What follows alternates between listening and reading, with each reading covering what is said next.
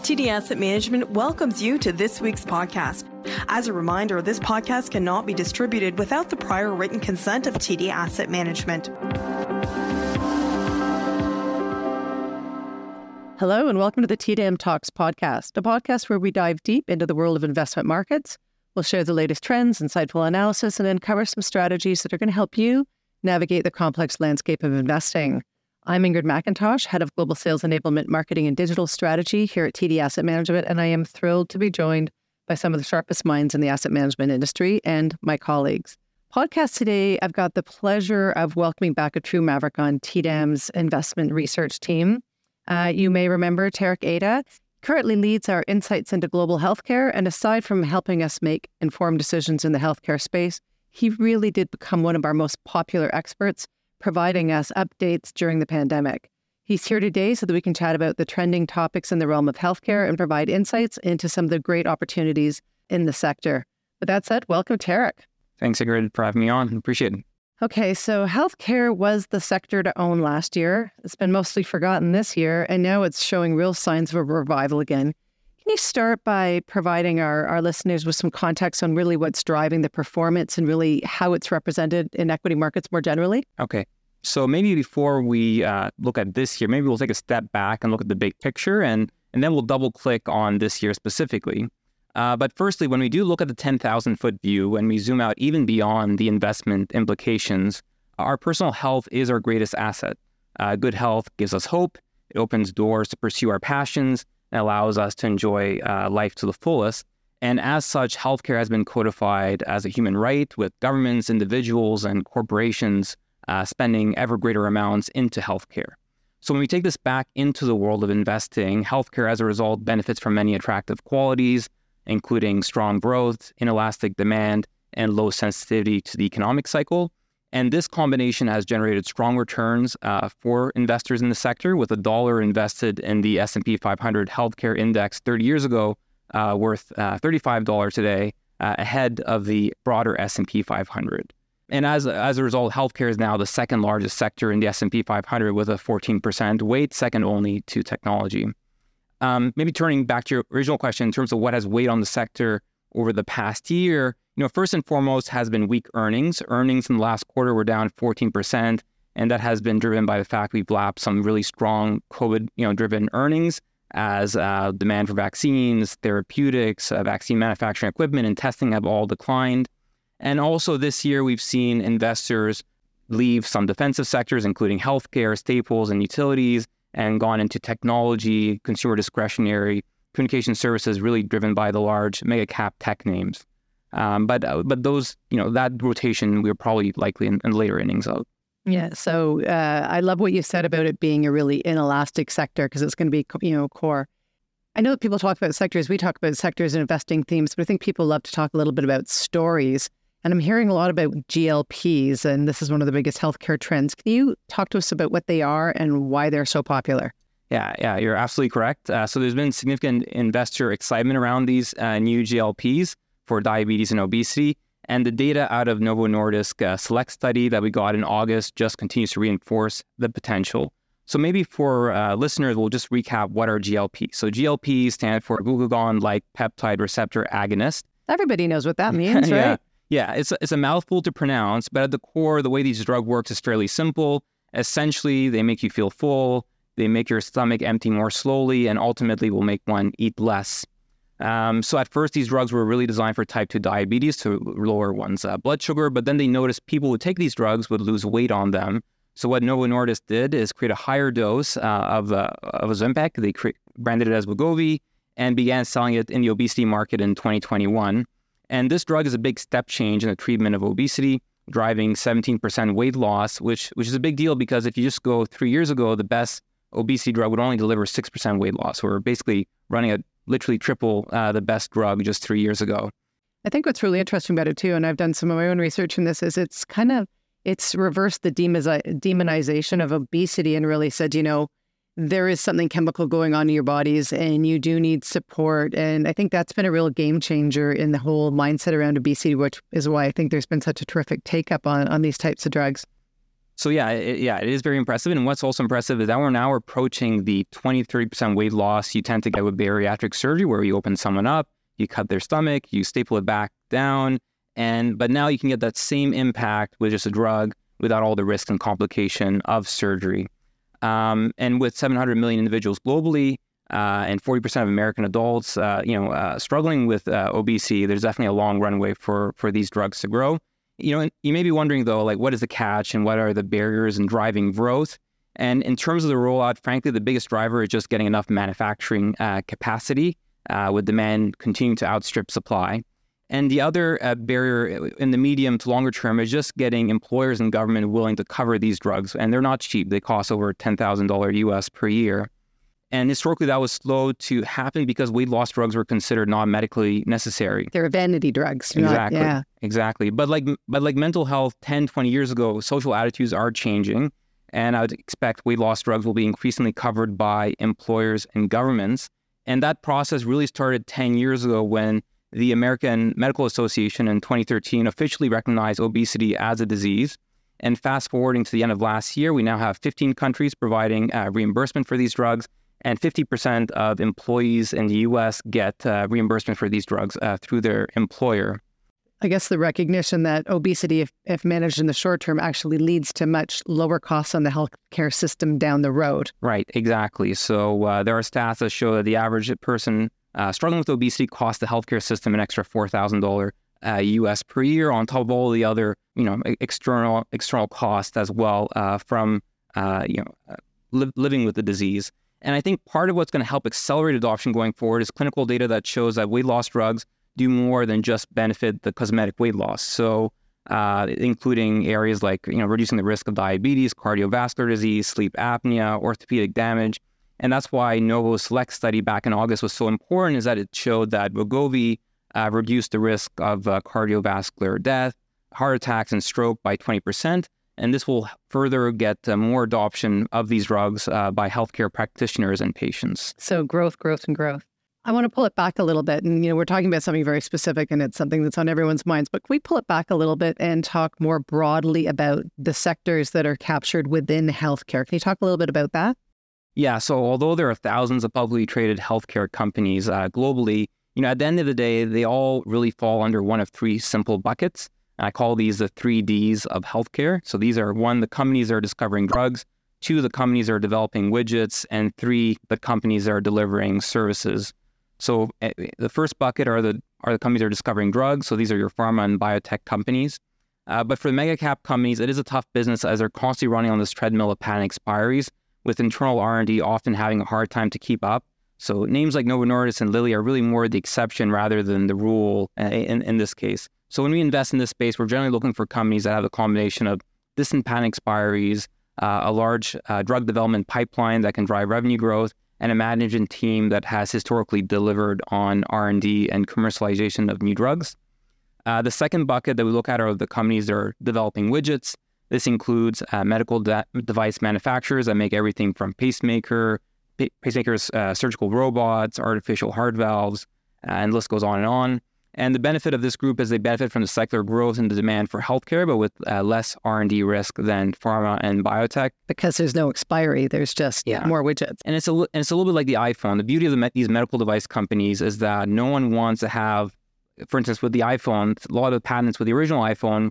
Yeah, the original iPhone was launched in 2007. Patents will expire in 2027. But in 2027, no one's going to want the original iPhone. They'll want to have the latest and greatest technology. And that's the same thing with these medical device manufacturers. They're always iterating on their products, and and uh, physicians and healthcare community keeps keep upgrading to the latest generation. And that's why, even though some of the original patents might expire, uh, it doesn't really impact the business economics because people always want to be on the latest generation of technology.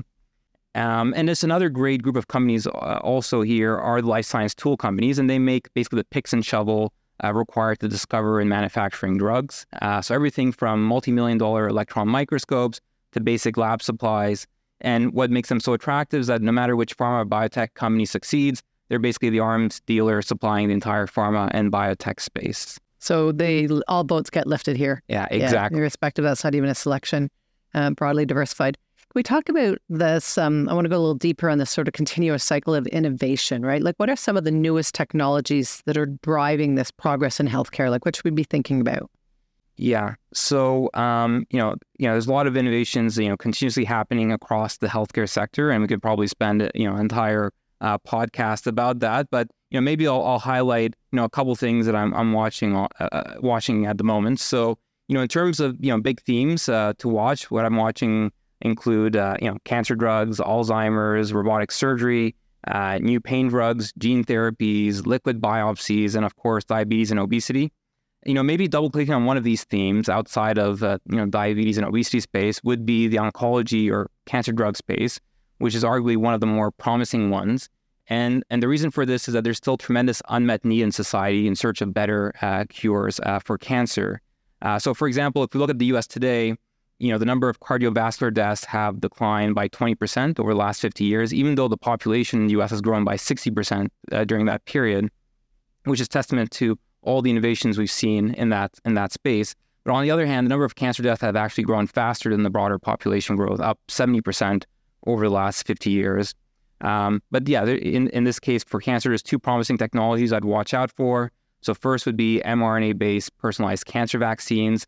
This is being developed by Moderna in conjunction with Merck, which is a big player in, in oncology.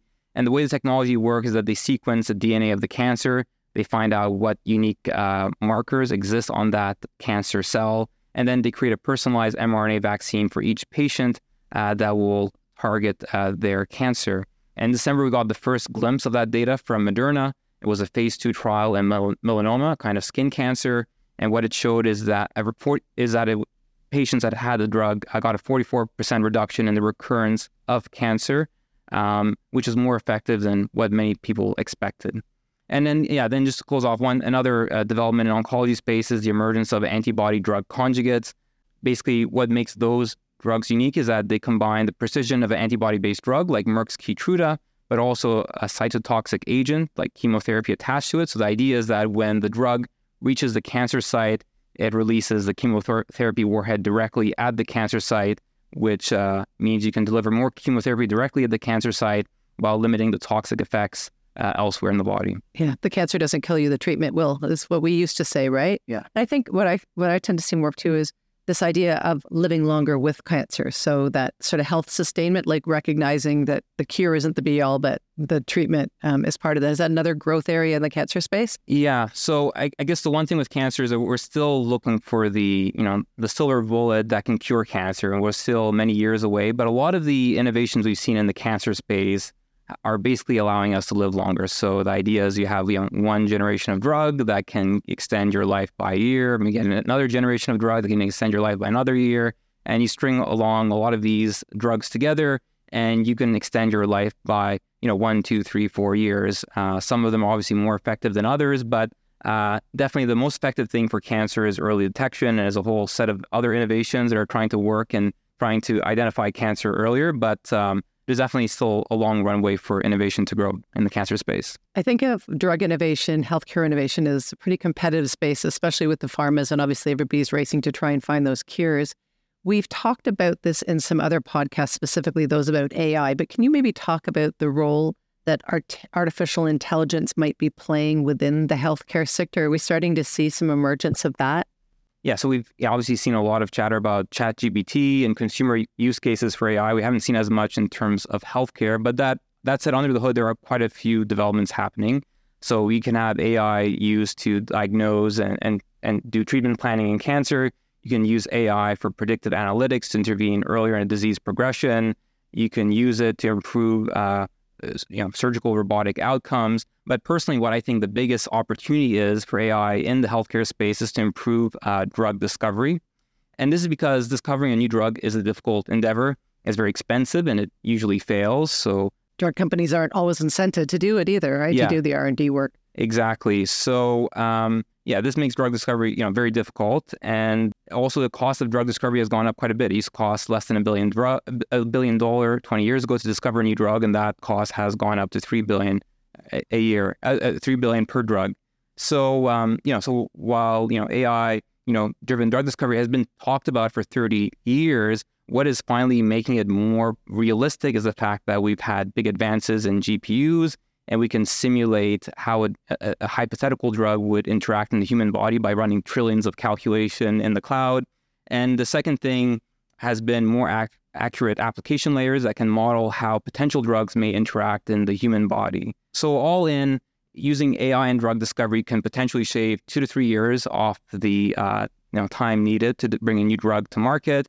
It can reduce the number of drugs that would have to be uh, stress test in the lab and, and increase the probability of success. So, so all in, what does this mean for the pharma and biotech companies? It probably means they can probably save a couple hundred million dollars on the cost of developing a new drug. At the same time, they can also potentially bring more drugs to market.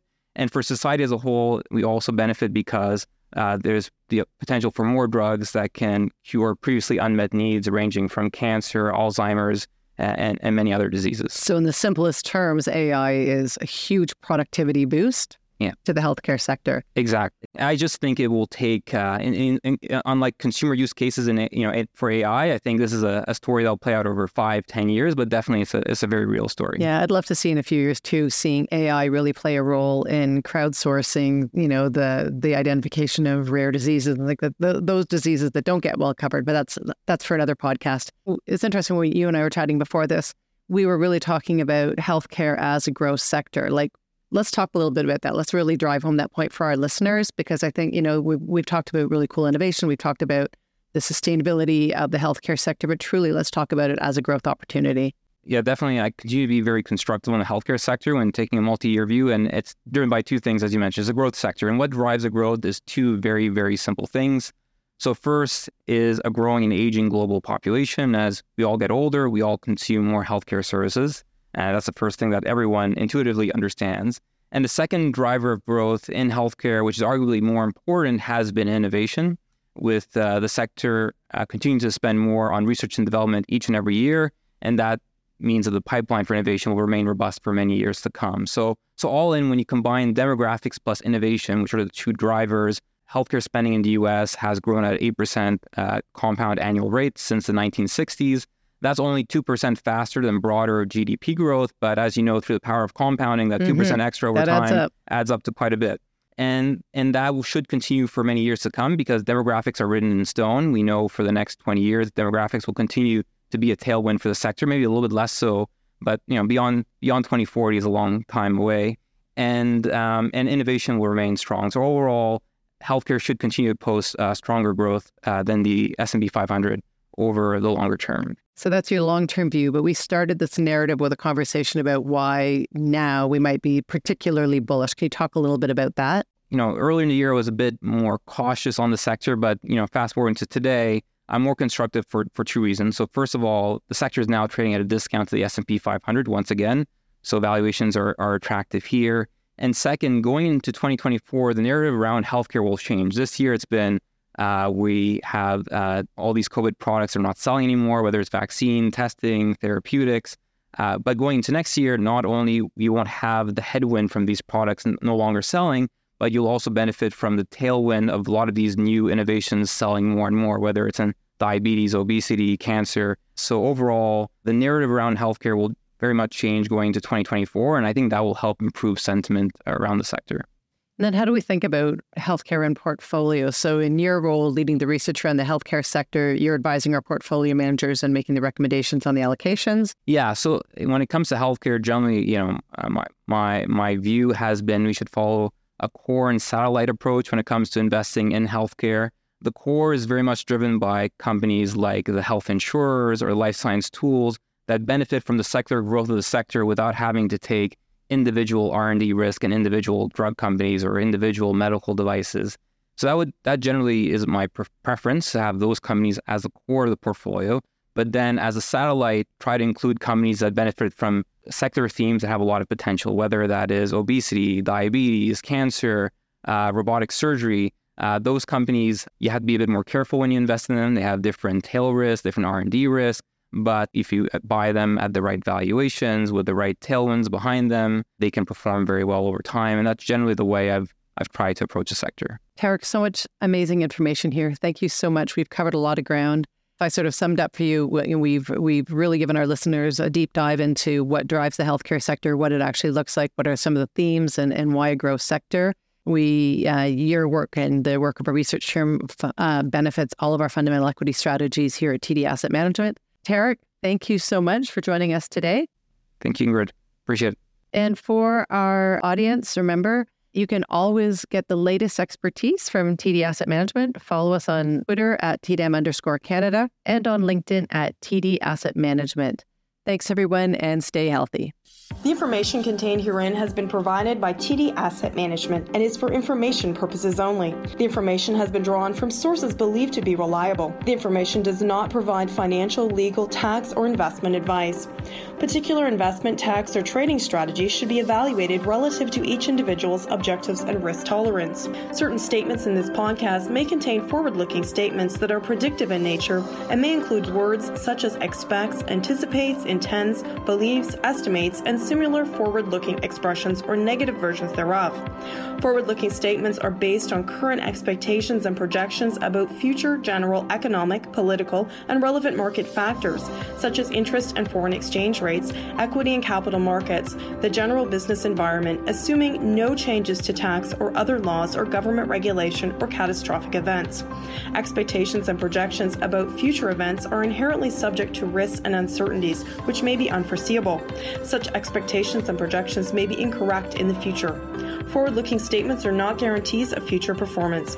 Actual events could differ materially from those expressed or implied in any forward looking statement. A number of important factors, including those factors set out above, can contribute to these digressions. You should avoid placing any reliance on forward looking statements. TD Asset Management Inc. is a wholly owned subsidiary of the Toronto Dominion Bank. TD Asset Management operates through TD Asset Management Inc. in Canada and through Epoch Investment Partners Inc. in the United States. TD Greystone Asset Management represents Greystone Managed Investment Inc., a wholly owned subsidiary of Greystone Capital Management Inc. All entities are affiliates and wholly owned subsidiaries of the Toronto Dominion Bank.